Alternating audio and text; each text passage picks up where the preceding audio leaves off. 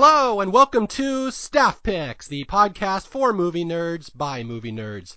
As always, I'm Mario Lanza and I'm your host here on our journey through all the underrated and underloved movies out there. And today's movie is a perfect representation of that. We are going to be talking about the 1994 family baseball movie Little Big League, which is one of those movies that came on the scene, made no impact whatsoever, disappeared. And it's weird because I've always thought this is a really good movie, and I'm very excited to talk about this one because it's one that I don't think a lot of people know, and I think a lot of people should know. This is a much better movie than you think it would be just by reading the description. My guest today is a theater artist, baseball fan, young guy, much younger than me, but we've known each other for years on the internet. We talk about sports and movies and pop culture all the time. Very excited to bring on Mr. Will Olson. Hello, Will. Hey, Mario, thanks for having me. So, Will, first I guess we're going to get right into this one. Why Little Big League? Because you were the one who really kind of chose this movie. We had talked about doing a podcast for a while, and you're the one I think who mentioned this one. Why Little Big League? Why does this movie call to you? It calls to me because I'm a big baseball guy, not as much as Billy in the movie, but I was definitely the same kind of kid growing up. I didn't memorize baseball stats, but I was that weirdo in study hall who read atlases for fun. So I definitely identified with that about the character. And I feel like everyone talks about Sandlot, everyone talks about Angels in the Outfield, but I think this one is definitely better than both of those. And yeah, and I saw it on your list when you were doing the top 200 movies that deserve more love, which eventually morphed into this. So that was one of the entries that really stuck out to me of one that a movie that's like, hey, I really haven't heard of that and it sounds like a good movie. So. Oh, so you actually had not seen it. You only saw it recently for the first time? I remember your list. I look back at the entry and it came out about August 2013. Yeah, about 5 years ago I wrote this website. That's what he's talking about. Yeah, sorry. I should have explained that better. But so I saw that entry, and at the time I was like, oh, that sounds like a good movie, and that was right before I left for my first semester of college, and they had this thing at the school where they shut down a Target and bust all the freshmen out, and we could just shop to our heart's content, and I was looking through the movie section, and I saw Rookie of the Year, and I remember you mentioned that in the entry as one of the other kid baseball movies that came out. And so I saw Rookie of the Year, and I was like, oh, it's the movie from Mario's list. I'm going to buy it. And I took it home and watched it like a couple days later, and I was like, I got the wrong one. And so – but when I transferred to the school I'm at now, we have like a used DVD store in town, and I was just looking through it one of the first times. And what do I see on the shelf for $5? Little Big League. And I took it, and I watched it right away, and I fell in love. So it's been a while since I've seen it. I rewatched it a couple days ago for this podcast, but it is a movie that I like very much. Yeah, I'm so glad you mentioned Rookie of the Year and The Sandlot, because that's one of the problems that this movie faced for people who don't realize. In the mid-'90s, you know, movies kind of come in waves. They all follow a pattern. And for some reason, the big pattern in the 90s was little kids playing Major League Baseball or being involved with Major League Baseball or just little kid baseball movies. And there was just a whole slew of them. You had Angels in the Outfield, you had Rookie of the Year, you had The Sandlot, and you had this one, Little Big League, which this one is by far the least well-known of those four. And all apologies to the Sandlot fans. I know people love the Sandlot. I don't really get why it's so beloved. It's a cute movie, but it's like it's got this huge reputation, which I've never thought it really deserves. But in my opinion, Little Big League is the big one out of those four. And again, it's just the irony of ironies that yet all of these four movies came out almost about the exact same thing, and the one that I think is the best is the one that nobody knows. That's the sad thing of this. Yeah, and I'd like to point out real quick that Rookie of the Year and Angels in the Outfield are both remakes. So, Angels in the Outfield was a remake of the same movie from the 50s, and Rookie of the Year was a similar movie that came out about the same time in the 50s, but they just changed the title and the team, I think. Okay, so this is the only original one. I guess The Sandlot, too, but... Yeah, and The Sandlot, but who cares? Okay, yeah. Well, we can save the Sandlot discussion for another one, because, again, this is a really, really almost unknown movie to the point that you go on the Internet Movie Database and you look up Little Big League, and there's only 22 reviews of it from readers, and there's only 5 critic reviews. It's like, it's just never, like, most movies have 500 reader reviews or 50 to 60 critic reviews. This one, there's almost nobody says a word about it. But it's funny because all the comments are, this movie's so great, it's so underrated. So that's the kind of movie that I feel very strongly about. So yeah, we are going to talk about the best of those four kids baseball movies. And I think we should go into a little history here of the baseball strike for people who might not know. Will and I are both big baseball fans. So are you familiar? You may be too young, to the baseball strike of 1994. Yeah, I was about 2 months old when that happened, so I'm going to let you go ahead and dive into that. Okay, yeah. For people who don't know baseball, or even for people who do know baseball, the baseball strike of 1994 is probably the darkest moment in baseball history, in my opinion, where all the players and the teams got in a big argument over all sorts of union issues, whatever, and they struck, and it canceled the World Series. It's the only time in baseball history that there was no World Series that year, and baseball had to work so hard after that to gain the trust of the players and the fans again, because it really just was a horrible time to be a baseball fan. It still pisses me off thinking about it, that there was no World Series. And all these kid baseball movies came out in 1993, 4, 5, 6, in those years right there, and it's kind of, they kind of helped soften the blow a little, or they kind of made people see baseball in a different light. And Little Big League is the only one of the four. I would assume you would agree with me because you've probably seen all of them, Will. I think it's the only four that feels like it was written by somebody who knows baseball and understands baseball. Oh, absolutely. And I think it helps that, and you're probably going to want to get into it more, that most of the baseball players in this movie are played by actual baseball players. Yeah. Including some appearing as themselves. Yeah, it's crazy the number of baseball players in this movie. It's like half the cast is actual baseball players that were big stars of that era.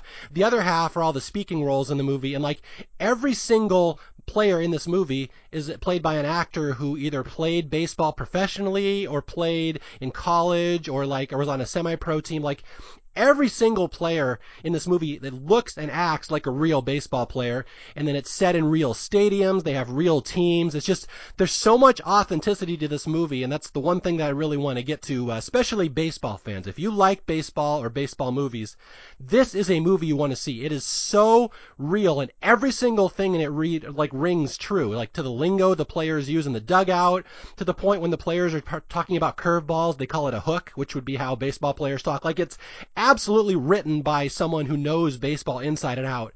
And that's one of the things you'll see in the reviews over and over. Even Roger Ebert in his review pointed out, like, this movie feels like baseball. It's astounding how much different it is than those other ones that are all like little children's fantasy movies, like a kid gets a miracle arm and can pitch for the Cubs, which is ridiculous. Like, this movie is played so straight. Is that something that jumps out as you as well? Like, it's actually not a comedy. It's played very realistic to how this scenario would happen. Yeah, I was watching it, and I figured, like, I hadn't seen it in a while, so I was rewatching it, and really the first half hour or so is all the, like, kid movie stuff, and then the other hour and a half, it's just like, wow, this is an actual baseball movie.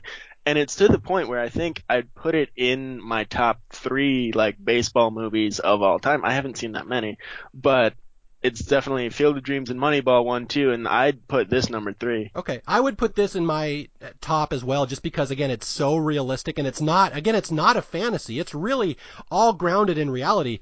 Like, there's a scene in this movie when we start talking about the plot, we'll get to it, which is one of my all-time favorite scenes in a kid's family movie, where this kid, he becomes the manager of the major league team, and he has to cut his favorite player.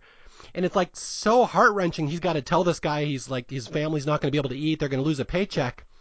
And what makes it gripping is that the player yells at him. He's like, is it supposed to make me feel good that you like my baseball card? He, like, rips into this little kid as if someone would react when they're getting cut. And that's why I say this is not really your typical little kid's movie. It's very much based in what would happen. And we were talking about favorite baseball movies. The one that I always put as my number one is Major League. Are you a Major League fan? Is that the one with Madonna? No. Is that later? Okay, because that's the one I hate. Major League, the one with Tom Hanks, right? No, that's the same one. Oh, that's the same one. Okay, then no, I haven't seen Major League. Major League with Tom Berenger and Charlie Sheen and Wesley Snipes. Okay, I knew Charlie Sheen was in one of them. I'm just saying, get that on your list right now. Like, before the end of this weekend, go watch that movie. Okay. Or else we cannot be friends anymore. I hate to put a premium on it like that. All right. but I liked your baseball card. Is that supposed to make me feel better, Will Olson? Yeah, anyway, Major League is the other one that I say every single one of the actors in the movie understood and had played baseball, so it feels like a bunch of athletes out there, and that's what this movie has as well. So that's what I was trying to get at. Just the realism you do not see a lot in movies, and in this one you have like Timothy Busfield plays the main star, and this one is a player named Luke Hollins. A lot of people don't know Timothy Busfield was a professional baseball player before he became an actor. So there's nobody with more street cred than this guy to play a baseball player, and it's really the whole cast up and down is players like that that have this kind of street cred that, like, you watch them and it looks like they walk and throw and talk and everything just like a baseball player. Yeah, and Busfield was also Kevin Costner's brother-in-law in Field of Dreams, to tie it all together. And then I think what I like about these like kid movies from when I was a kid is just to see where the like main kids ended up. And you're talking about this movie not getting any play whatsoever. The kid who plays Billy really didn't go anywhere either, because he got his start in like on the after school specials on ABC. Like those were some of his first little gigs.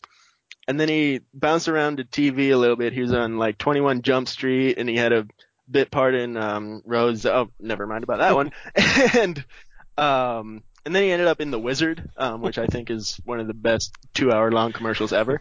And one of his major roles was in one of my favorite movies was 1992's Newsies. He played the little brother character in that, which I didn't know because Newsies came out in 92 and Little Big League came out in 94, and I think he aged like 10 years in those 2 years because he looks like 7 years old in Newsies, and now he actually looks 11. And I'm like, wow, puberty, man. Okay, you're talking about Luke Edwards, and I'm glad you brought him up. Yes. Luke Edwards is one of my favorite performances by a child actor in a movie. I think he's so good in this movie, and again, we're talking about this silly little movie that adds nothing to the world, and I keep talking about it like it's great, but like, he is a really good child actor, and I am actually kind of shocked that he never did much after this movie because he's in like every scene in this movie, and he's got to do dramatic scenes. He doesn't actually do a whole lot of comedic scenes, but you like a lot of kids come off as pretentious on film when they're playing these, you know, little kids in grown-up situations. I buy like every single scene in this movie that this kid is thrust into these adult situations just because he's such a good actor. So I'm kind of sad to hear that he didn't do much after this because he really holds this movie together. Oh, yeah, he was great. And, you know, I was the same way. I was like, okay, it's going to be another cutie little kid. And then I was like, oh, wow, you can actually act. So I'm definitely on the Luke Edwards train, even though it sounds like it derailed a while ago. So, well, maybe you can get his baseball card and maybe he'll be happy. Yeah. Okay, I have to tell my story how I first heard about this movie, and I actually have some very personal experience with this movie because, and this may be only of interest to baseball fans, but I am from Seattle, grew up in Bellevue, Washington, right outside Seattle, which means I pretty much grew up in the Kingdome, the Seattle Stadium, in the 80s and 90s, and my team was the Seattle Mariners. I am a diehard Mariners fan until the day I die, which is probably going to be a very sad death because I doubt they will have ever won anything by then. But it was a very sad existence. They are the most forgettable team in baseball history. They have no identity whatsoever. They've never been relevant to anything. But in this movie, the Mariners are the bad guys, which is the greatest thing ever when you're growing up in Seattle in the 90s and your team. The only time the Mariners have ever been featured in a film prior to this movie was in The Naked Gun, and the only reason why was because they were the cheapest team to get the rights for, that they could put them in the movie because it didn't cost any money. So the Mariners were in The Naked Gun and then Little Big League, and I was so excited to see my team in a movie, let alone the bad guys. We're the villains. Like, who have we ever had a rivalry with? We've been nothing. And this is in 1984. Seattle's first playoff appearance was the next year in 95. So I have such a fond affinity for this movie just because the Mariners were in there. And I will say, Will, this will be before your time as well, but yeah, the reason I knew about this movie and how I first saw it is because, you know, I've listened to every Mariner game ever. I've not missed a game since like 1982. It's the saddest thing ever. But the Mariners announcer, we had the guy named Dave Niehaus, and we had another guy named Rick Rizzs. And I remember when all these kid baseball movies were coming out in the 90s, and I remember Rick Rizzs was just kind of tearing into them once, saying, "These are so stupid. You got these kids baseball movies," and he was just kind of going off on them. And then I remember he paused, and he said, But you know, I saw that one Little Big League. That one was pretty good. And so that right there is the recommendation for how I eventually gave in and saw this movie. And he was absolutely right. It's the one kid baseball movie that does not belong with the rest of the set. So I would just like to thank Rick Rizzs, longtime Mariners announcer, for being the person who turned me on to this movie. It's pretty cool. Speaking of, there's one scene, not to jump too far in the movie, but there's one scene where they have like the announcer guy play-by-play in the Metrodome, and they're doing the playoff game with the Mariners, and he calls them the M's. Do people actually call them the M's in Seattle? Yes. We do call them the M's, that's it. I've heard, even in the 80s, at one point I heard people calling them the Ners, which is apostrophe N-E-R-S, which is the worst name ever. But the M's is a legit term. We do say go M's. Okay, because I'm used to, you know, I'm a huge Red Sox fan, and my mom loves the Phillies. So I'm used to, you know, the Sox and the Phils, and I'm like, the M's, that's kind of weird. Yeah, we have Seattle historically has not made much resonance in the world of baseball. Although we will get to the end of this movie, and it's funny how this movie ties into real life. But anyway, let's delve into this movie, because again, this is one that I think a lot of people might not know. So I want to walk through it and kind of explain why I think this is a special movie. You ready for that? Oh yeah, definitely. Let's play ball. So this movie is the story of a little boy named Billy Haywood. And he's played by an actor named Luke Edwards. We already talked about him. This kid's fantastic. You got to see this movie just to see this kid. And he, his grandfather owns the Minnesota Twins. So this is like the kid that comes from wealth. He comes from a kind of a, you know, an illustrious family. And he's one of these kids who, he's not exactly an athlete. He's just one of these nerds, kind of these dorks that loves baseball. He grew up around baseball. He knows everything about it. He is like our young friend Will Olson here, probably sat in the library every day and read the baseball almanac. And again, I would say this is a fantasy creation that doesn't exist in real life, but that's not true, because this was me as well. I was exactly like this kid. I was such a dork about baseball history and baseball stats. So, Will, I mean, you understand. It's a very lonely life. Nobody can relate to the baseball nerd kid. No, not at all. I would say, did you play? Were you like a good player? Were you on teams and stuff? Oh, not at all. I played basketball for like 2 years. But that's because it was really kind of the cheapest sport around here, because you just had to pay for the t-shirt and not all the equipment like baseball. But I did get bullied a lot by the baseball team in middle school, and I'd laugh at them. It's like, there's something in your sport called a walk. I don't think you can make fun of me. Well, see, you got to interact with the baseball kids, see, in one way or another. Yeah, I had contact with the baseball team, sure. Yeah, in the locker and like their fists against your forehead. Yeah, pretty much. Okay, yeah, so you and I are big-time baseball nerds, and that's this kid in this movie, Billy. And he's, again, he's not the best athlete or anything. He kind of sucks at baseball. He does his best, but he's just a nerd. And again, he knows baseball history. And we have all these shots at the beginning of the movie of him and his grandfather walking around just talking about baseball, going to the games. And again, his grandfather is the owner of the team. And so he'll invite Billy down into the locker room, and they'll just go in there. And Billy's like best friends with all the players. Like there's this guy, Lou Collins, played by Timothy Busfield, who's like the big star of the team. There's a guy, Jerry Johnson, who's Billy's favorite player. And again, it's just a really cool little relationship. All these actors and this kid are just like best buddies. He's clearly grown up with them. He knows them. He knows everything there is about this game. And we even get a scene at the start of the movie where he's in a Little League game, and like there's this disputed call at third base. You have three runners on the same base, and Billy, the umpires will even go to Billy, like, what's the ruling? And Billy's like a Supreme Court justice. He knows the ruling. He's like, well, and this happened in 1926 in the World Series, so here's how it goes. Here's the ruling. So again, that's the kind of little nerd that Will and I were as little kids. We were this kind of kid. Yeah, I was the nerd type, but one of the kids on that Little League team, it's like one of the first shots in the movie, they pan to all three of the bases, and, you know, they have third base, second base, and the kid on first base is just standing directly on top of the base, just kind of looking around at the sky, like, hey, what's going on over there? That's who I was in gym class, so. So that was your cameo in the movie. That's the character you relate to? Yes, yeah. Okay, so, again, this is the owner of the Minnesota Twins, which is a real baseball team. Again, every single location, team, stadium is real in this movie. And Billy's so close to his grandfather. They have this awesome relationship. And the grandfather is played by Jason Robards, one of my favorite actors. He's not in this movie much. He's going to meet his fate very quickly. But again, it's a very nice scene. And the other variable here at the start of the movie is that the Twins have hired this new manager, this guy named O'Farrell, played by Dennis Farina. Anybody, are you familiar with Dennis Farina, Will, his body of work? Yeah, I know him from Snatch, which is very similar to the kind of general manager he is in this movie. So that's as much as I know about him. Yeah, Dennis Farina is known for being an incredible psychopath in movies. He's always a villain. He screams. He's kind of scary to work with. And that's basically his role in this movie. He's the manager of the Twins, and he just screams at the players. He's intimidating. He's mean. He's just not helpful, not positive. And so the whole discussion at the start of the movie is with Billy and the grandfather, should I have hired O'Farrell? Was that a good hiring? So anyway, this is the setup to the movie.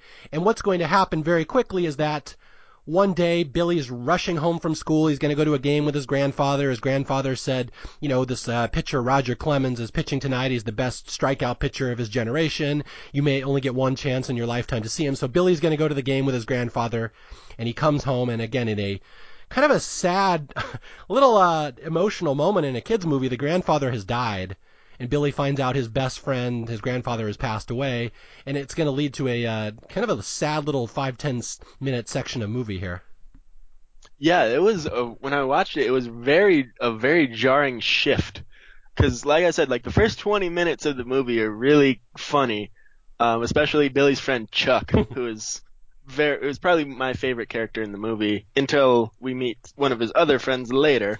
So you have Chuck. There's a scene of them in the ice cream shop, and Chuck's just asking Billy, it's like, is your dad richer than Mr. Howell? And everyone's like, who's Mr. Howell? And they're like, from Gilligan's Island. And I'm like, what 10-year-old is making Gilligan's Island references in 1994? So, and then I think there's later on, he's before when he's rushing home from school, he had to turn in a science project. That was the deal with his mom. He can go to the game if he finishes science project. And he did the same kind of thing I did in school. He just repurposed all his old projects. So he turned in last year's Mount Vesuvius as this year's Mount St. Helens. And Chuck's kind of poking around at the diorama, and he's like, oh, I added trees this time, guys. It's totally different. And Chuck's poking at one of them. He's like, is that a spruce? Like Chuck is just – he's a background character, a side character that really pays it off if you pay attention to him. Yeah. And I just – he's one of my favorites. Yeah, I didn't write down a lot of Chuck quotes, but he is fantastic. Oh, I have plenty. Oh, okay, good. I will turn to you. You are my Chuck expert here. But yeah, Billy's two friends are hilarious. They do most of the comic relief in this movie, aside from there's going to be one player later in the movie played by Jonathan Silverman Bowers. He's going to carry most of the grown-up comic relief. But yeah, so the funeral happens and the grandfather dies. And again, the grandfather, one of the richest men in the world. We go to a will reading at the end at the funeral home, and there's a special one for Billy and his mom. And again, you could play this scene for laughs, but it's not played for laughs in the movie. This is played very seriously, where the grandfather, he's reading his last will and testament, and he says basically, Billy, I have one special thing for you, as you're my best friend, you're my grandson, I love hanging out with you, we're so close. And because you're my best friend, I want to leave you my favorite possession in the world, the Minnesota Twins. So basically what happens is a 12-year-old becomes the owner of the Minnesota Twins. Now, ostensibly, the grandfather probably thought he was going to die a little later and Billy might be a little older. But again, that's the reality of this movie, is that this 12-year-old now owns the Minnesota Twins. And I will say, from here, you can go in two directions of this movie. You can go comedy and make it all lighthearted and silly and like a Disney movie. Or we can go this direction, where this movie goes, which is like 100% based in reality from here on out, which is really kind of amazing that they go this way. Yeah, and I think there is a bit of comedy right before they find the will, because it's on a videotape, and they put it in, and all of a sudden Michael Jordan Bulls game starts playing on the tape, and the lady at the funeral home's like, oh, sorry, it starts in a few minutes. He taped over, which sounds stupid, but it really fits the character of the grandpa, because he, in like the 10, 15 minutes he's in the movie, he's actually pretty funny. Yeah, okay, here's the best Jason Robards line for people who haven't seen this movie. Again, this guy, what is his name? I forget his first name, Haywood. T something, I think. Okay, we'll just call him Mr. Mr. Haywood, Jason Robards, one of the richest men ever, and one of the kids in the ice cream shop even asked him earlier, are you richer than Jed Clampett from the Beverly Hillbillies? And Jason Robards goes, I piss on Jed Clampett. I had that one written down too. And another one in the ice cream shop I liked, because they're all eating like ice cream sundaes, and he brings some over to the table, and he just looks like, he tells the kids, eat as many of these as you can while you're still young, because as when you get older, you can't eat anything that tastes good ever again. Yeah. So that was very real life advice from a family movie. Yeah, so Jason Robards has his 15 minutes in this movie, and it's very sad. He dies and leaves the team to his grandson, and Billy's just going to be hands off. He's 12. He has no business running a baseball team. Yeah, he knows everything about the sport, but like he's 12, what is he supposed to do? And so he goes and starts watching the practices and hanging out with the players, and they all think it's kind of silly that he owns the team, but they're still buddies with him, and this is where it's going to kind of cross the line, is that Billy sees the manager, O'Farrell, and the manager's just yelling at everyone and screaming at everybody, and Billy kind of walks up to him and, Price tries to pull rank here and says, I'm your boss now, I'm the owner, why don't you be a little nicer to the players? And O'Farrell basically tells him to piss off. And so they get in this whole little kerfuffle where O'Farrell just will not respect him, will not listen to anything Billy says, and so Billy fires him. Billy right on the spot says, that's it, you're gone. And so that O'Farrell, he has a little temper tantrum and walks off. And so now Billy is left without a manager. And what happens is he'll end up managing the team. He becomes the guy running and calling the shots. But they actually try to treat this with reality as if it would happen in real life, where they have a whole scene where Billy's talking to his other advisors, and they're all like, well, all the good managers, nobody wants to come here because nobody's going to work for a kid, which is what would happen in real life. Nobody's going to go work for a kid. It's ridiculous. And so Billy's friends are like, well, why don't you try to be manager? You know everything there is to know about baseball. You know every situation, stat, player, history. You know the history of everybody. So why don't you go manage the team? So Billy's like, well, okay. So we have a press conference where Billy announces himself as the manager of the Twins, and this is where the movie's going to go from here. This is when you hear people talk about Little Big League. It's the movie where the kid manages the Twins. Yes. And I think it's funny when he's talking with his friends, they mentioned O'Farrell getting fired, and I think it was Chuck. He said something like, oh, I can't believe you fired O'Farrell. And Billy's like, I never fired anyone before. But it's kind of weird because he resigned. And it's like that's such a business thing where it's like, yeah, people, even if they get fired, they're just come out in public and be like, I'm resigning for blah, blah, blah. And it's like, no, you're not. You got fired. And then Chuck has another great line because Billy's a little apprehensive about taking over as general manager, and Chuck has this line. It's like, it's the American League. They have the DH. You'll be fine.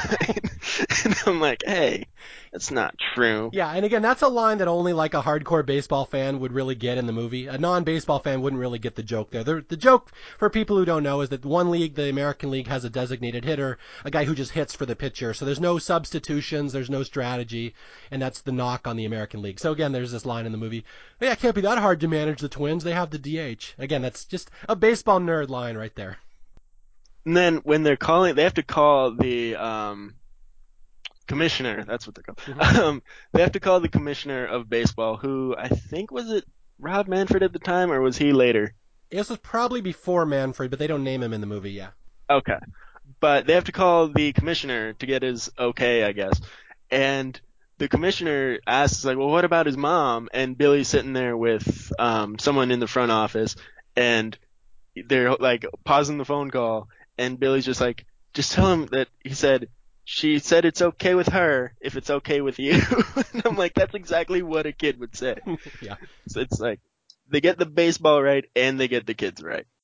Okay, so Billy is now the manager of the team, and again, you can play this for laughs, or you can go into the reality, which is right what happens, where he goes down to the locker room to talk to his team, and they just give him the silent treatment. They're just staring at this. They're like, are you serious? I'm playing for a 12-year-old kid, which is exactly how grown-ups would respond. That's, again, the Disney movie would play this completely different, but this one they revolt. Like, they want nothing to do with Billy. Like, they're friends with him, and they've grown up with this kid. They all know him, but, like, everybody on this team, but there's the two guys that Billy's friends with, Lou Collins and Jerry Johnson. They're willing to give it a chance, but everyone else just revolts. And Billy gives him a speech. He's like, please, if you don't want to do it for me, do it for my grandfather. I'm dedicating the season to him. And he's like, just give me a chance. Just give me a couple weeks. If it doesn't work out, I promise I'll resign, because the players don't want to get embarrassed. They're grown men with egos and pride. And that's, again, it's such a different tack than most movies would kind of approach it here. But yeah, so Billy gives him the speech, says, just do it for me, just give it a chance, and we'll try. And so they agree, we'll give it a couple weeks, but no promises. And right off the bat, they're just revolting. Like the first game, Billy calls for a hit and run, which is where, for people who don't know baseball, where the runner starts stealing, and the batter is supposed to swing and hit the ball. And basically, if he doesn't hit the ball, then the runner's dead meat, because the runner's not even trying to steal, he's just running. And the catcher on the team just sees Billy call a hit and run, and he just refuses to do it. So he leaves the runner out to dry. And it's just clear right from the start, nobody respects Billy's authority. And it's just really kind of terrible. It's kind of sad what happens to him the first game. Yeah. I think the players in Little Big League act like the players in Air Bud should have acted. Like, what do you mean a dog is on our team?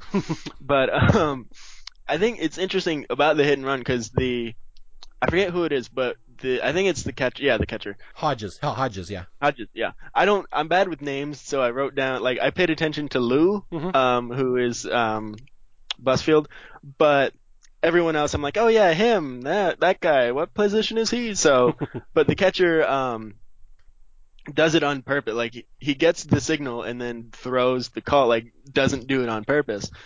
And then there's a scene later, which I think is, like, one or two, like, Disney kind of scenes in the movie, where it's after the game and they're all in the locker room, and he's just kind of sitting there, like one of the other guys is like, hey, nice blowing that call, show that kid a lesson.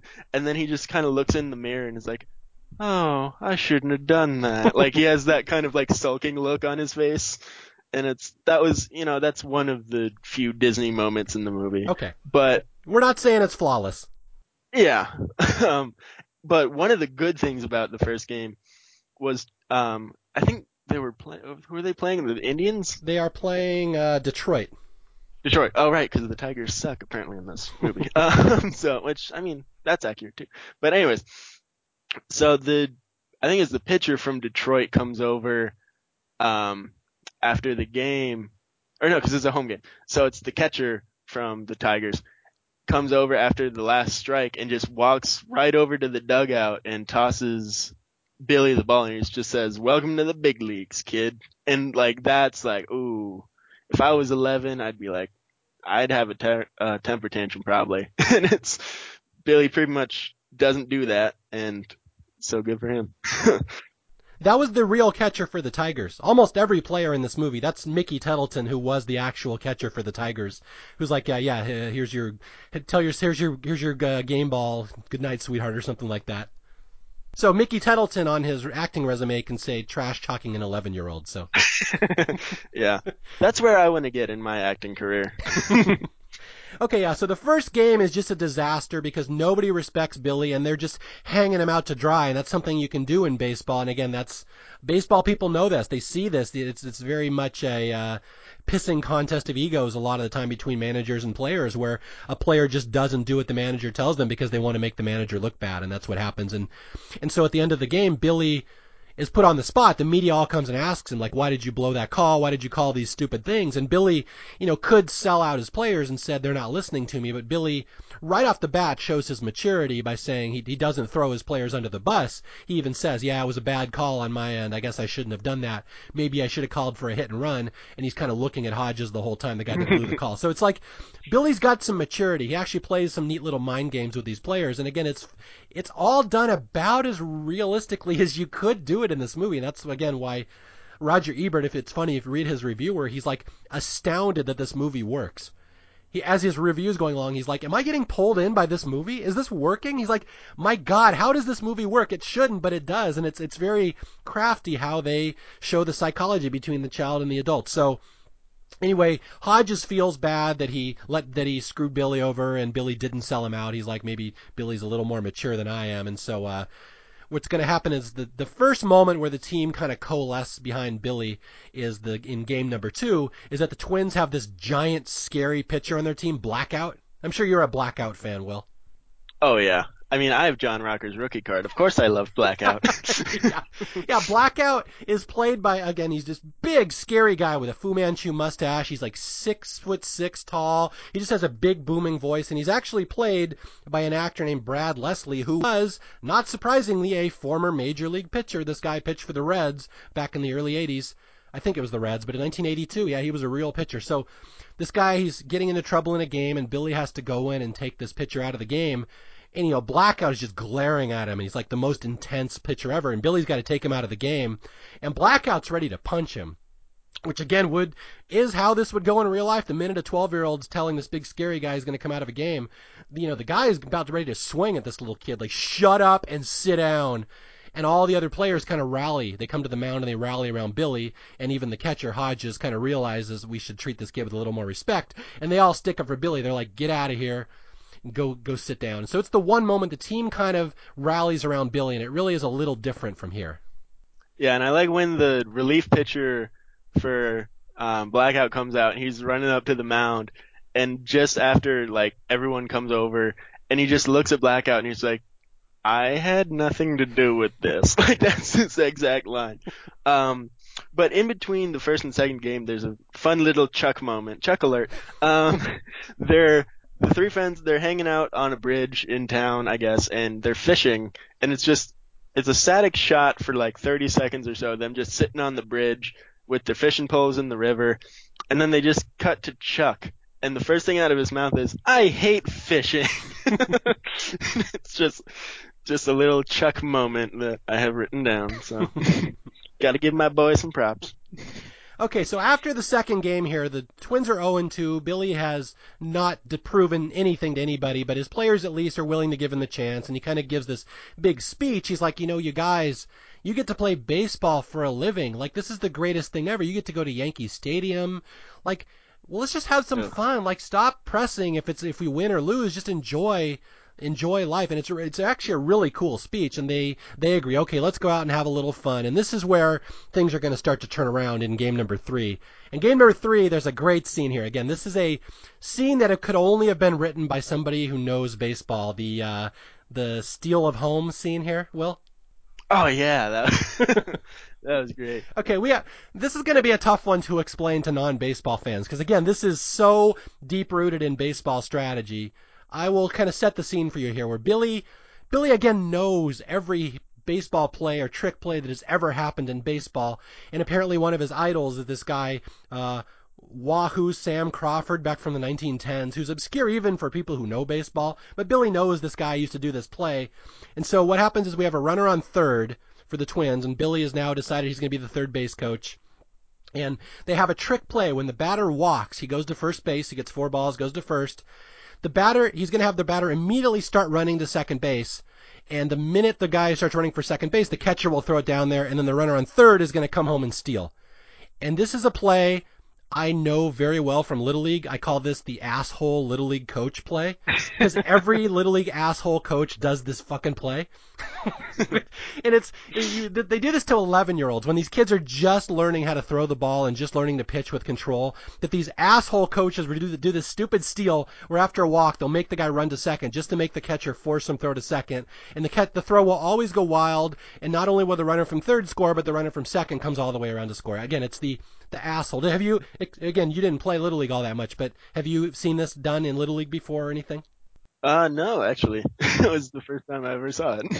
It's a very prominent Little League play. And again, Billy, he's like, yeah, Ty Cobb and Wahoo Sam Crawford used to do this play, which is, it's such a baseball nerdy scene to have in this movie, but he pulls off this trick Little League play that shouldn't work in Major League Baseball, but it does. Everyone's so excited that Billy pulled off this trick play. And again, it's not played comedically. It's so realistic, the way the catcher throws the ball and the way the runners go and the way they feign and fake a throw. So it's just, this scene in particular is one that I really point out is the realism. Every little detail is just perfect. Mm-hmm. Okay, so now that Billy has proven himself and that he can pull off the Ty Cobb play, which, again, just hilarious in a kid's baseball movie, they have a Ty Cobb play. But now the Twins start winning. We have a montage where all of a sudden they're having fun, and they kind of realize Billy actually has some good ideas. Let's start doing this stuff. And they start winning, and this cool little montage where they start winning, and everyone's excited, and they have fully accepted Billy as their manager. And we even get this little subplot where the star player on the team, Lou, starts dating Billy's mom. That's awkward. Yeah, it's rough when your star player's dating your mom. And again, yeah, Billy's from a single-parent family. There's no dad around, so it's like very awkward. We get to scenes later in the movie where Billy gets grounded by his mom and he benches Lou. Well, if I have to go to bed, then Lou can't stay up and bang you tonight, Mom. I mean, he doesn't say that, but that's the implication. So, one thing about the montage I love, too, is the music, because just based on, like, the time period this movie came out and the fact that it's a kid's movie, you know, you'd think it's like, oh, it's going to have some, like, late 80s, early 90s, like, pop rock music going on. But it has some, like, pretty good, like, 50s-ish era rock music going, like, classic rock. I'm like, oh, it's actually kind of catchy and not annoying. Yeah, at one point, Run Around Sue starts playing, I believe, from the 60s, which is very fitting for a 90s baseball movie. Yeah.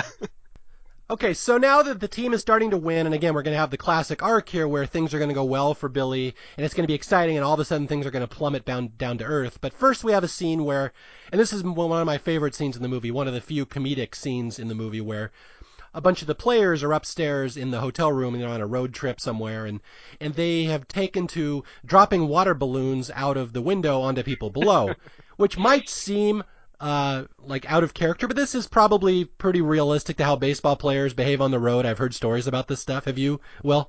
No, but I totally believe it. Okay, yeah. So the rest of the managing staff sends Billy up to talk to the players to stop dropping water balloons, and Billy does not only not stop them, but he joins them, and they start dropping water balloons onto passersby, which is a reminder that Billy is still a kid. He's a little, he doesn't quite understand the grown-up responsibilities, and this is furthered when Billy later in the hotel room discovers they have porn on the TV. Yep. And what is the movie, Will? What is the movie that Billy watches 11 times? Did you write it down? It's Sexy Nurses from Jersey or something like that. I know it's something Nurses from Jersey, yeah. Yeah, it's Night Nurses from Jersey. Sexy Nurses was the remake. Okay, yeah. Well, you know, I grew up on remakes, so. Yeah, so Billy discovers the joys of porn in the hotel room, and he watches Night Nurses from Jersey 11 times in one night, which will end up being him being asleep in the dugout the next day because he's basically stayed up all night. I'm not going to say spanking it, but we'll say just enjoying the porn. Yes. And any kid, I hate kids enough, but a kid falling asleep in Fenway Park, that's unforgivable. Okay, so the Twins are riding very high right now, and everything's going good, and basically two things are going to happen. There's still one player on the team, McGreevy, who does not buy into Billy. He's tanking games. He's intentionally not doing well. He does not buy into Billy. And Billy will end up convincing him to do well, basically saying, you know, if you're a free agent after the season and you can't throw strikes, who's going to pay you any money? And that's the one way to kind of get McGreevy to come around. And Billy starts getting a big head, and that's kind of the problem here is that he's winning games, the grown-ups are respecting him, he's pulling off all these adult responsibilities, and he's starting to blow off his friends, and this is where the downfall of Billy is going to start here. Yes, and it's also the introduction of my second favorite character in the movie, Lowell the backup friend. Explain that to people. Sure. So Chuck and the other kid who isn't important because he's not Chuck, they recruit this shorter, nerdier version of Billy, and his name is Lowell. And there's a scene where the mom's on the phone, the press is hounding the house. It's like, oh, is Billy there? Can Billy talk? No. And the three friends walk in, and the mom hangs up the phone, and she's like, people said to get a blocked number, but what did I listen? And she just turns and sees Lowell there, and she just points at him, and she's like, I don't know you, which is like the most mom reaction ever. And so they introduce him. They're like, this is Lowell. He's hanging out with us because Billy sucks. And he's just – he doesn't even like say hello. He just kind of like raises his hand. And, yeah, he's not allowed to speak. Yeah, there's another part a little later when – they're trying to make plans with Billy, but he's like, I have to, you know, do all this paperwork. I have practice. I have to do this and that, blah, blah, blah, Twins. And I think they invite him. Billy says, it's like, okay, I'll meet you at the water park, like Roaring Waters or whatever it's called. I'll meet you there Thursday at 1. And Lowell's just like, oh, boy, Roaring Waters. And Chuck just turns to him and he's like, we've been over this. You don't talk unless we talk to you. Yeah. And it's like I've, as a kid who's been a Lowell and had many Lowells in my young life because kids are passive aggressive, that I love Lowell almost as much as I love Chuck. So I love that you said kids are passive aggressive, yet there's a scene later where Chuck is literally sitting on Lowell's head. So that's just aggressive. That ain't no passive about that one. Well, I think Lowell is just passive, and I think Chuck is just aggressive. So. No, I do agree. Lowell is awesome. The replacement, again, Billy is off managing the Twins and really getting wrapped up in all these adult responsibilities and obligations. Yeah, so they bring in a replacement Billy, so which is a very funny moment. Yeah. Okay, so now we get to the scene, The Downfall, and this is the scene that when I think of this movie, I always think of this scene where Billy, his best friends, his favorite player on the team is this guy, Jerry Johnson, this big black guy who's been on the team for 11 years, and Jerry's starting to decline. His bat is not what it once was. He's getting a little old, and basically the other coaches tell Billy, I know he's your friend, but you got to cut him. Like he's not up to the level of baseball he needs to be on this team anymore. It's just embarrassing him. You have to cut him. And Billy is not up for that. Again, he is a kid. He's idolized this guy his whole life, and they're best friends in the clubhouse. And Billy is now put into a situation which, again, you do not see in any other kids' baseball movie of this era. And that's why I think this one's special, where at first Jerry gets a couple lucky hits, and the coaches are like, and Billy's all cheering. He's like, yeah, see that? Jerry can still hit. And the other coaches are like, you realize you're getting excited for a little measly lucky single. Like, you realize there's something wrong when you're getting that excited over this tiny little victory. And so that's where it comes to a head, where Billy literally has to call Jerry into his office and cut him from the team and release him. And, yeah, it's this is the scene that always strikes me. Is this a scene that jumps out to you as well? Oh yeah, definitely. It was so uncomfortable to watch, just because, you know, like you said, like Billy adores this guy, mm-hmm. and it's like, hey, you know, you're just not what you used to be, and Billy's trying to make him feel better, and he's like, you know, my friend offered me his Wade Boggs and Sammy Sosa cards for yours, and I wouldn't make the trade because I love you so much, and you know, Jerry just unloads. He's like, and that's supposed to make me feel better. And, you know, he's, like you said in the beginning, he's going off. He's like, I have a family to feed. I have to make some money. You know, how are you going to, you know, ruin my career like this? And then he just storms out of the office. But before he leaves, this is the line that always gets me. And it's not Jerry's line. It's Billy's line. So right before Jerry storms out of the office, he's, you know, getting in Billy's face. And he's like, I'm going to go out of here. And when I come back, I'm going to make you pay for it. And he just slams the door, and Billy's just looking at the door. He's like, I hope you do. Because, you know, I've had so many friends who I've had like a falling out with or something just over a character flaw or whatever. And they're like, oh, you'll see. I'm going to get better and show you that we should have been friends. And it's just, it comes from such a sincere place. It's like, I hope you do, because I really like you as a person. I hope you get better. It's the same kind of thing here. It's like, I really like you, Jerry. You're my favorite baseball player. I hope you do, like, get back on track and have a career renaissance. Like, that's the line that gets me. Yeah, no, it's absolutely played very straight, very realistically. And the line where Jerry gets mad, it's like he gets almost scary angry. He gets right in Billy's face. Basically, like you said, I'm going to come back and stick it right in your face. Yeah, that's it. That's what's played so realistically here, and that's why I say this one, and again, the Mariners announcer, Rick Rizzs, why he really singled out this one as all these kids' baseball movies that he saw. He's like, this one's special. This one's a little different. And that's the scene that I think does it right here, where, yeah, Billy has to grapple with this whole thing, like the other coaches will say, Billy, you know, you're the boss now. You can't be a fan. I don't know if you get the reality of what you are doing here now. You can't be a fan of these people. It's a business. Your job is to make the team better. And so Billy had to just cut his favorite player of all time, and he's, like, messed up in the head. Billy spirals pretty downward here into depression, and he starts taking it out on Lou, who's the player who's dating his mom. And Billy, just for no reason, starts benching Lou. He's like, you know, you've been struggling, and like, you can't play anymore until you get your head on straight. And Lou's like, what? You think I'm not concentrating? And it's basically, it's all over the fact that he's dating Billy's mom. So yeah, Billy he goes into a really dark place here, and we go through a spiral here where the Twins start losing, and everything goes bad for Billy. All the media is on him. They're second-guessing him. They're all second-guessing his opinions, and they're just making up stories about him, about how he's hard to work with. And it's just a really sad stretch of the movie here that there's not one laugh to be found in any of this. It's just really kind of depressing. And even Billy's friends are saying, like, Billy sucks. We don't want to hang around him anymore. And Billy will need to re-find his spirit before we get to the end of the movie here. But it's a sad little stretch of the movie here, I think. Yeah, because, there's the scene where Billy ends up dishing his friends at the water park, and then him and his mom are fighting because she finds the bill from the hotel with the porn, and they get into an argument there. And then there's a scene where Chris Berman from SportsCenter, which actually appears in the movie as himself, which just gives this movie way more validation in my eyes, just because it's like, oh, it's an actual sports person instead of John McReporter.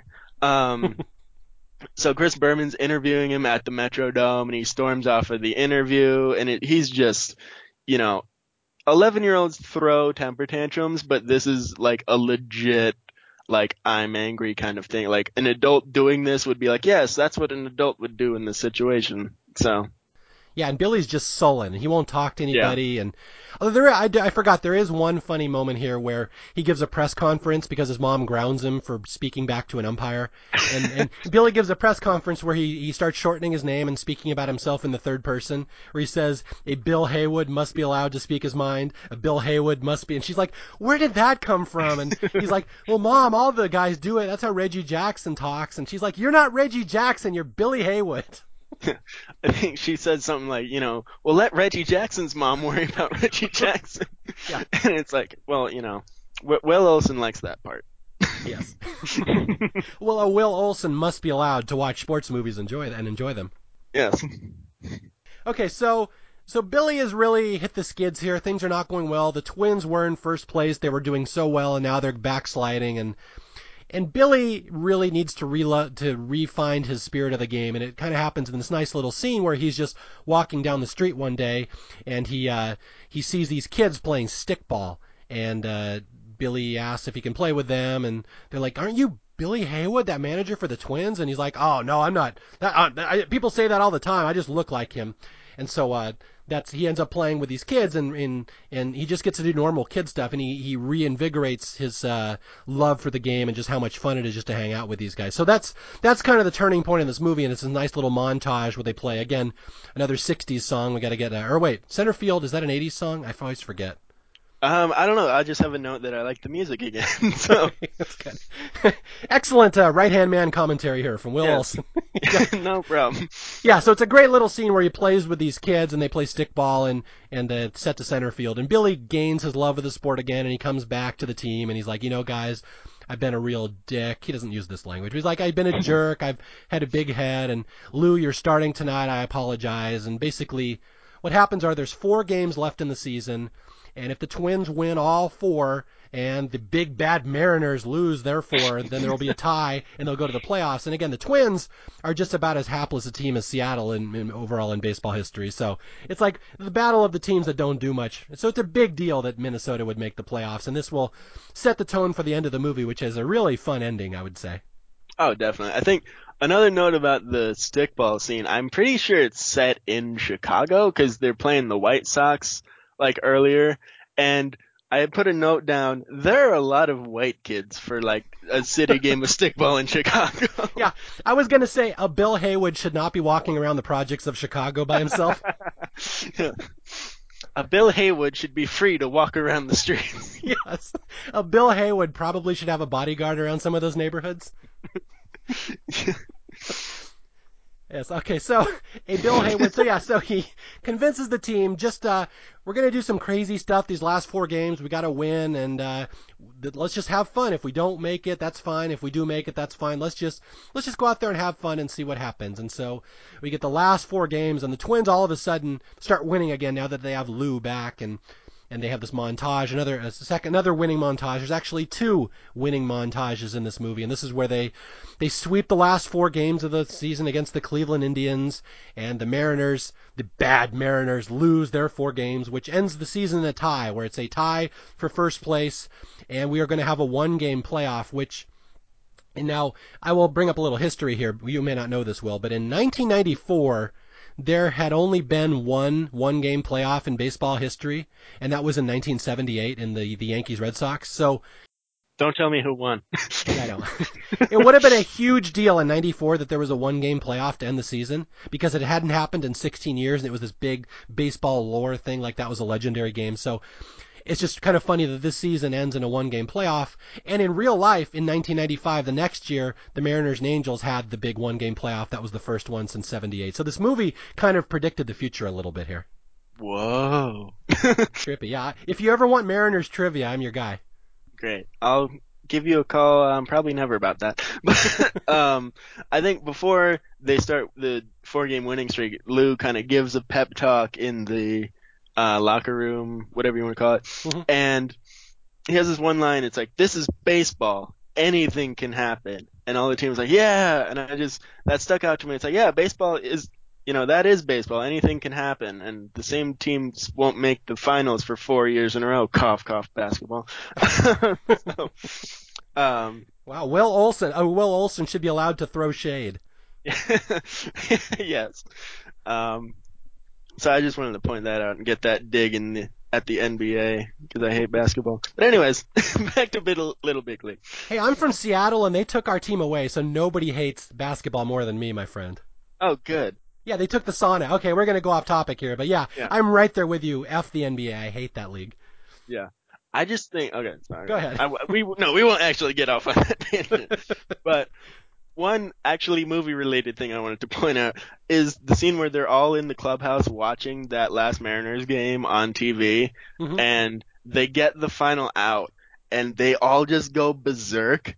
And that's one of the most realistic, like, big group of people watching a sports game moments in movies, I think, because that's I've been in rooms like that, and that's exactly what it's like. Because a lot of sports movies will have, like, quick shots of, like, oh, my God, I'm crying because sports is so impactful. But this one, it's just, like, they're all just flipping their shit. And it's just, like, that's exactly how ecstatic sports fans behave in that moment. Yeah, and again, I would say because so many of these actors were not only former pro baseball players, but there's a bunch of pro baseball players in there with them. Yeah, they all know exactly how athletes would celebrate in that moment. Yeah. Okay, so we get to the big game. It's a one-game playoff for the Mariners and the Twins, and it's funny, historically, 1994 was the first year in baseball that had a wild card. They had never had that until 94, so there's a big little thing in the movie, where they say, where Chris Berman's like, I never thought I'd say this, but it's the wild card playoff game tonight, so that's kind of historically, but that's why you don't remember that is because that was the strike year. They never actually got to the playoffs, so there was no wild card, but that would have been what would have happened that year. So it's the wild card playoff game between the Mariners and the Twins, and we get this funny scene before the big championship game where Billy's doing his math homework.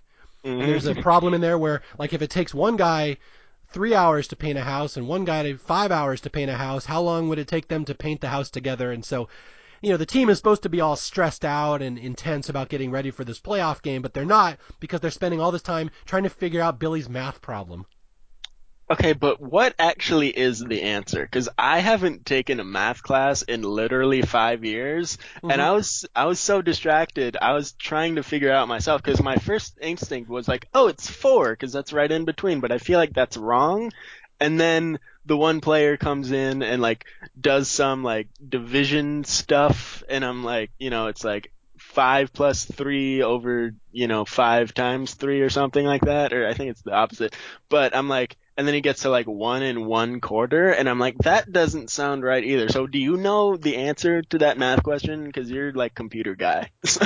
I believe relief pitcher Bowers solved the problem correctly. I think it's A × B over A + B or whatever he said, but I believe that is, it's like 1.8 seven. I don't know, but it would.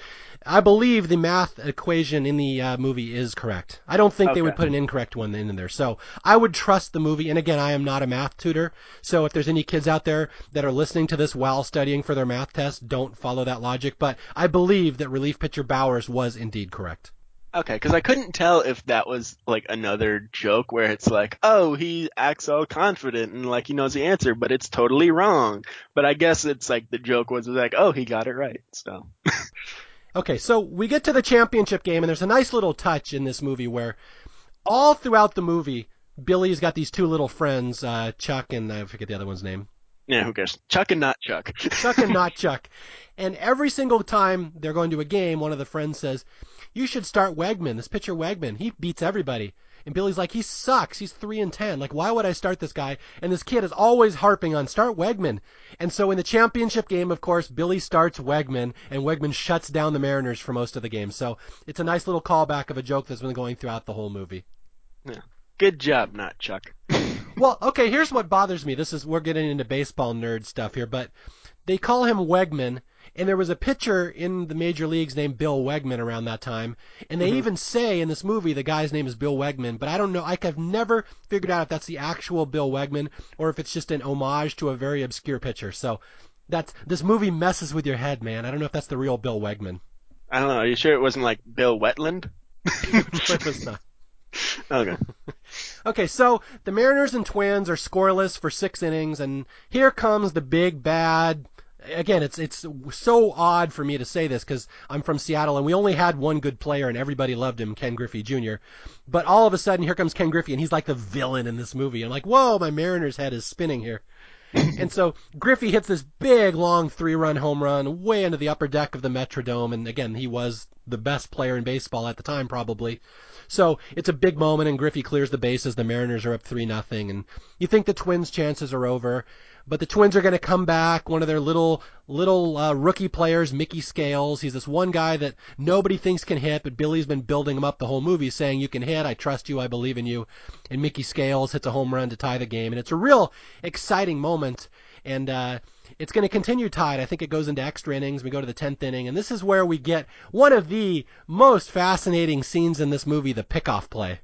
Oh, geez. Okay, yeah. We got to diagram this one for you non-baseball fans here. But before we get into that, one thing about the Scales home run, I got so distracted because they actually, like, you know, they're using the Jumbotron and everything in the movie. That, like, baseball that's, like, screaming, like, that goes in the home run graphic, that's a nice touch. I just wanted to point that out. But, yes, let's get into this pick play. I'm positive that's probably what the Metrodome really did for home runs in the 90s. I bet they did have the screaming baseball. I know the announcer in this movie was the actual announcer for the Minnesota Twins. I forget his name, but it's like there's a lot of reality going on here of how baseball actually would have been played in the 90s.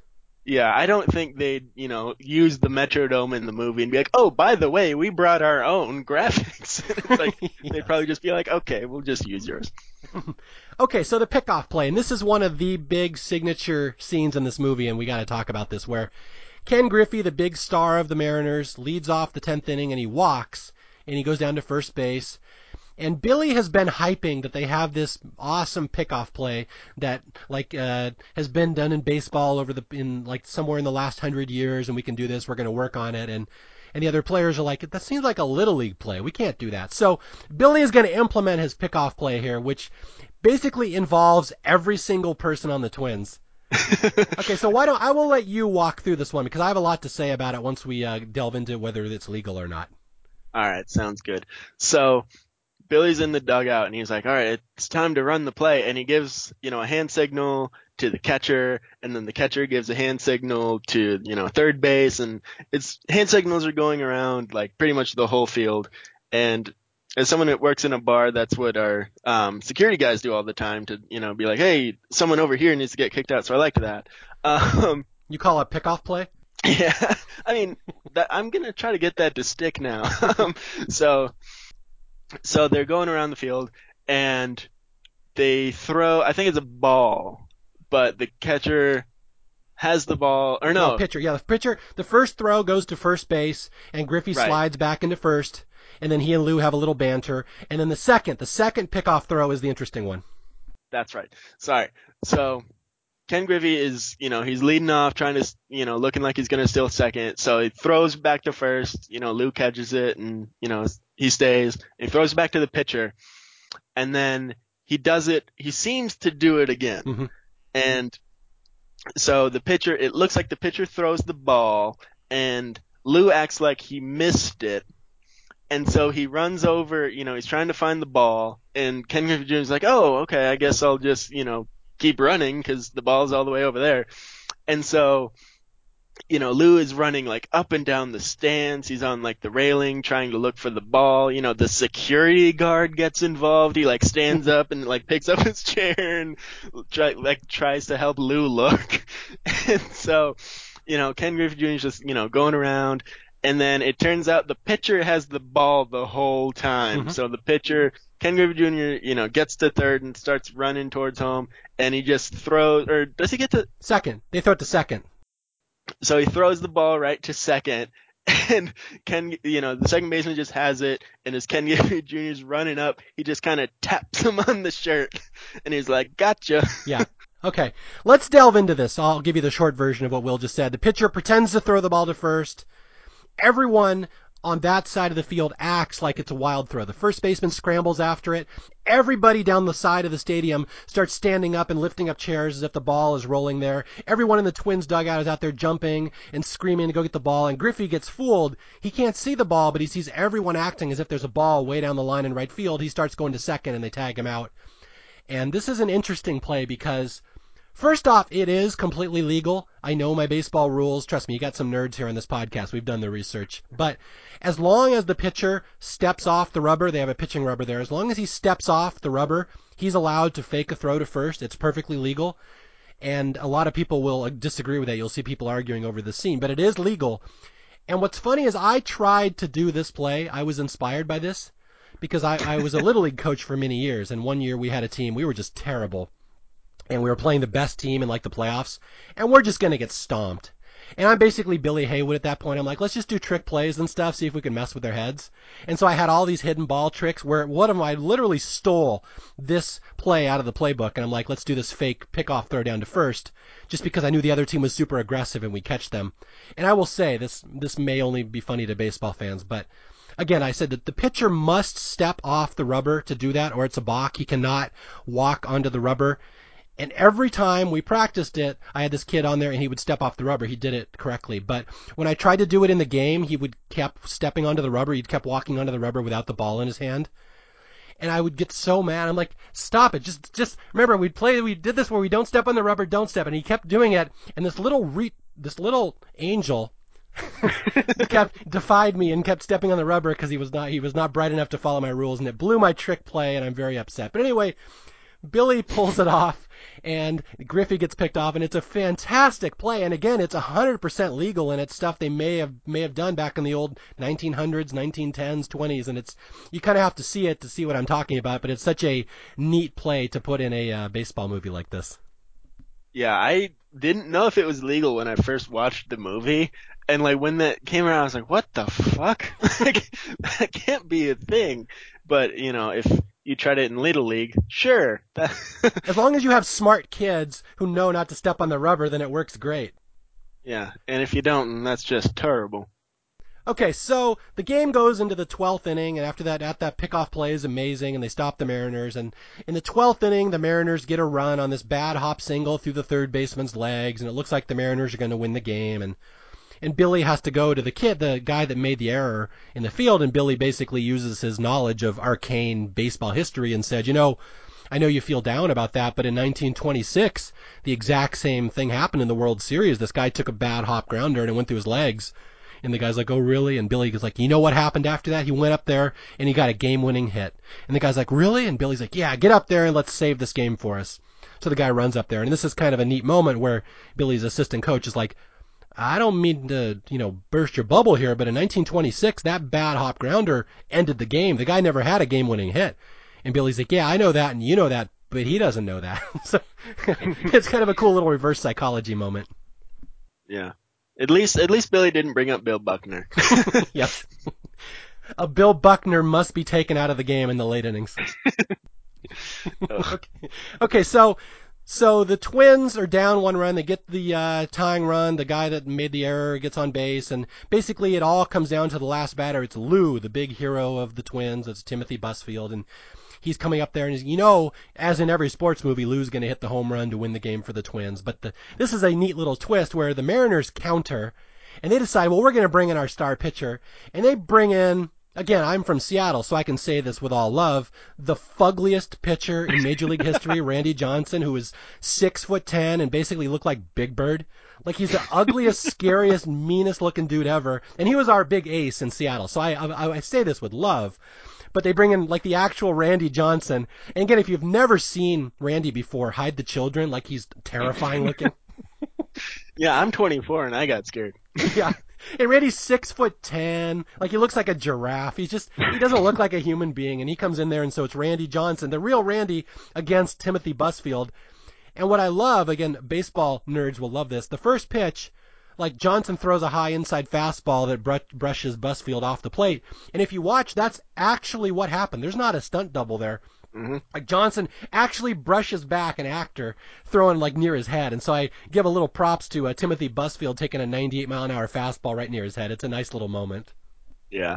I think my favorite part is right before, you know, Lou goes out, because this is when, you know, Lou goes up to the batter's box and he's like, oh, yeah, by the way, your mom asked me to marry her. And Billy's like, oh, what did she say? And she, Lou says, she said, if it's okay with you, it's okay with me. And so Billy says, if you hit a home run, you can marry my mom. And Lou's like, okay. And he starts to walk away, and Billy's like, and Lou? And he comes back, and he's like, even if you don't hit a home run, you can still marry my mom. And he's like, okay.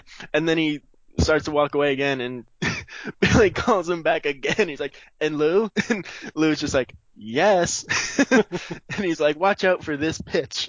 And I'm just, and he's like, okay. And I kept waiting. He's like, and Lou? And it's like, what? It's like, do you want to get, like, hot dogs after the game? It's like, sure, whatever. It's like, and Lou? It's like, what? What do you want on the hot dog? You know, it's like, if that's, like, you know, if I was waiting for, like, who's on first. You know, like, well, you know, the lesson there is that a Lou Collins must be allowed to bang Billy's mom. Yes. Lou Collins must be able to bang a Billy Hayward's mom. Yes.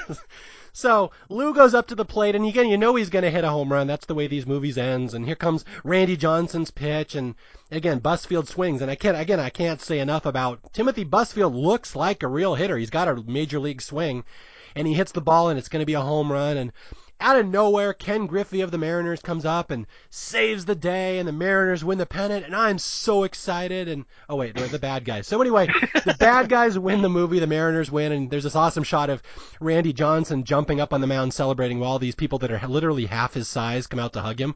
It's like the Oompa Loompa, the Lollipop Guild, whatever, coming out there. So the Twins lose, and Billy kind of sees Lou at home plate. Lou would have hit the game-winning home run, but it gets robbed by Ken Griffey of the awesome Seattle Mariners. And Billy's like, hey, good job, Lou.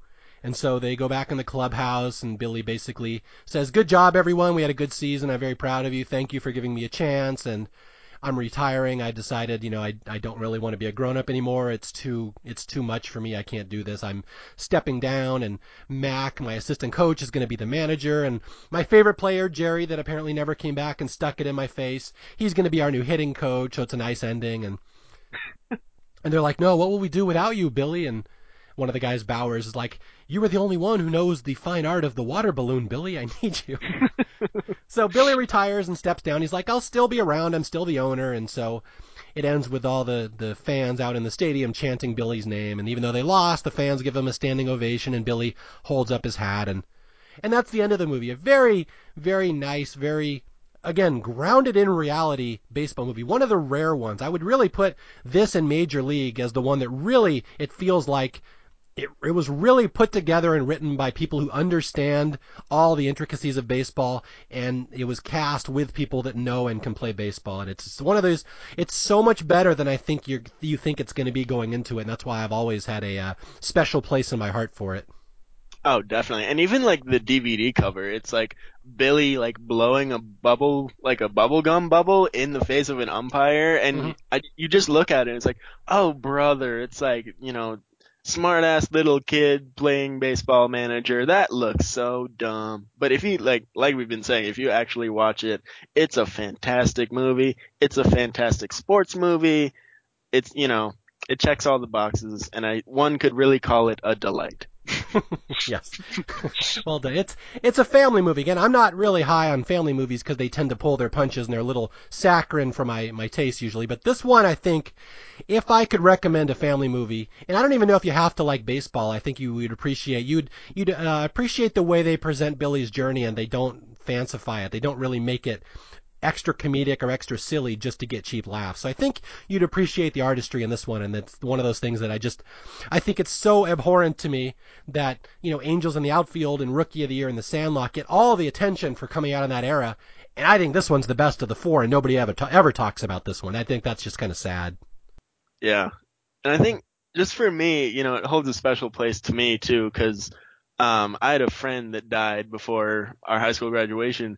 And that was the same year that the Red Sox won the World Series. So having, you know, and I always think of her when that happens. And so it's kind of the same thing with Billy. It's like, hey, you know, let's do it for, you know, my grandpa. And so this is, you know, it's kind of in the same wheelhouse as, you know, the Sox for me. So it's kind of emotional for me as well. Yeah. And again, I just can't get over the fact that it's the one movie where the Mariners are like, cool.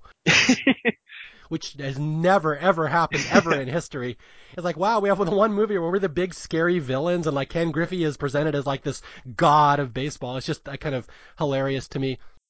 And I have to drop a little Mariners trivia on everyone here that it's funny in this game, again, we have this one-game playoff in 94 where that had not happened in 16 years. It was just an amazing thing to have a one-game playoff between two teams. It literally did happen the next year in real life between the Mariners and the Angels. And what's even doubly funny about that is that in this movie, the manager, Lou Piniella, brings in Randy Johnson to pitch in relief in the last inning. And Randy Johnson doesn't normally pitch in relief. He's a starter. They bring him in relief just because it's such an important game. The next year in 95, they literally did that, where Randy Johnson came in to pitch in relief against the Yankees in the 95 playoffs. And it was an equally exciting moment, maybe the most exciting moment I've ever seen in person. So this movie kind of predicted the future for the next year in baseball, which is kind of cute. Or maybe Lou Piniella just really liked this movie. It could be. Okay, before we sign off here, I have to, again, go over the list of the cast in this movie. Again, almost all the actors in this movie played baseball at some form or another, with the exception of maybe Jonathan Silverman. I don't know, that's Bowers. I don't know if he played before, but like Timothy Busfield, and then Blackout is played by the guy Brad Leslie. You have this guy Michael Papajohn. He's an actor. He was a professional baseball player. He ends up playing their right fielder, Tucker Kane. You have this guy, Leon Durham. He was a baseball player in the 80s. He plays the guy on this team, one of the big hitters. And just the cameos in this movie. Now, Will, you might be too young to know some of these guys, but people who grew up in the 80s and 90s and know baseball, I'm just going to name some of the cameos in this movie. It's astounding how many there are. You have Lou Piniella, Ken Griffey, Randy Johnson, Dave Magadan, Mickey Tettleton, Paul O'Neill, Yvonne Rodriguez, Wally Joyner, Rafael Palmeiro, Dean Palmer, Tim Raines. You have Carlos Baerga, Alex Fernandez, and Sandy Alomar. Every single one of those is recognizable in this movie, and that's why I say these baseball scenes are so real, and that's what these other baseball kids movies do not have. They don't have all these actual players doing actual player things, and again, it's not played for laughs, most of them, and that's the one thing I just keep repeating. So that's the one thing. If you like baseball, if you have any interest in seeing baseball portrayed realistically in a movie, Little Big League is about as good as you're going to get, with the exception of maybe Major League. And if you like Matthew McConaughey, go watch Angels in the Outfield. Like, we have real baseball players. Angels has Matthew McConaughey. A Matthew McConaughey must be allowed to pretend he's a pro baseball player. All right. It's probably about how well he did. If he actually played baseball, he'd probably be all right. All right, Will, do you have anything else to add? Any more last thoughts before we sign off and send people out so they can go see Little Big League and you can go see Major League? Yeah. One character I think we totally overlooked, but that's because the movie totally overlooks her too, is Shelly Hogeboom, who's like the big, you know, Billy's like big crush in the, you know, in the school. She comes up to him in the hallway, like early, like right after he starts owning the Twins, and she's like, "Oh my God, you're Billy Haywood. Can I have your autograph?" And he's like, "Yeah, sure." And it's like, "Can you make it out to Shelly?" And he's like, "Yeah." And so she's, you know, she gets it and walks away. And Chuck's just like, "Shelly Hogeboom, what a babe." It's funny because there's a scene in the ice cream shop when they're, you know, talking about his grandpa. And they mention, it's like, your grandpa's like the richest guy. He owns the Twins, but nobody knows. And he's totally a normal guy. But all of a sudden, like, there's this girl that wants Billy's autograph. Like, what happened in, like, not knowing who the owner of the Twins is? But, and then there's a scene at one of the games, where, you know, he's talking with his friends and his mom before the game. And Chuck's just like, "Yo, Billy, Shelly Hogeboom is sitting in section 112. And he's like, "Oh, really?" And he's like, "Yeah." And that's the last we hear of Shelly Hogeboom. Yeah. Like, I expected, like, oh, she'll, like, be at the, you know, playoff game. And she'll be like, "Oh, you lost, but it's okay. I still like you." But nope, it's literally, she gets Billy's autograph and Chuck calls her a babe. And that's it. Wouldn't that have been a nice twist if the replacement Billy ends up with Shelly Hogeboom? Yeah, that was the post-credit scene. But I think another thing about Shelly, too, is, like, she has this Valley Girl accent. And I'm like, what's a Valley Girl doing in Minnesota? Like, what the hell? Wait, they had valleys in Norway, right? We called them fjords, thank you. I'm actually Norwegian. She's a fjord girl. Fjord girl, yes. A Shelly Hogeboom must be allowed to talk with her Norwegian accent. Yeah. Well, that's Shelly Hawkins to you, Mario. Yeah. All right. I think that's about it. We're going to sign off here. Again, I want to thank you, Will, for stopping by and talking about Little Big League. Again, just one of those movies. It's so little respected, and it's just funny about that way that this one just never caught on with people the way that the more fanciful ones did. So, again, my name is Mario Lanza. If you want to reach me, you can catch me on email at staffpickspodcast@gmail.com. You can reach me on Twitter at Mario J. Lanza. And until the next time we talk, I will be out there looking for more underrated and underloved movies. Talk to you guys later. Goodbye.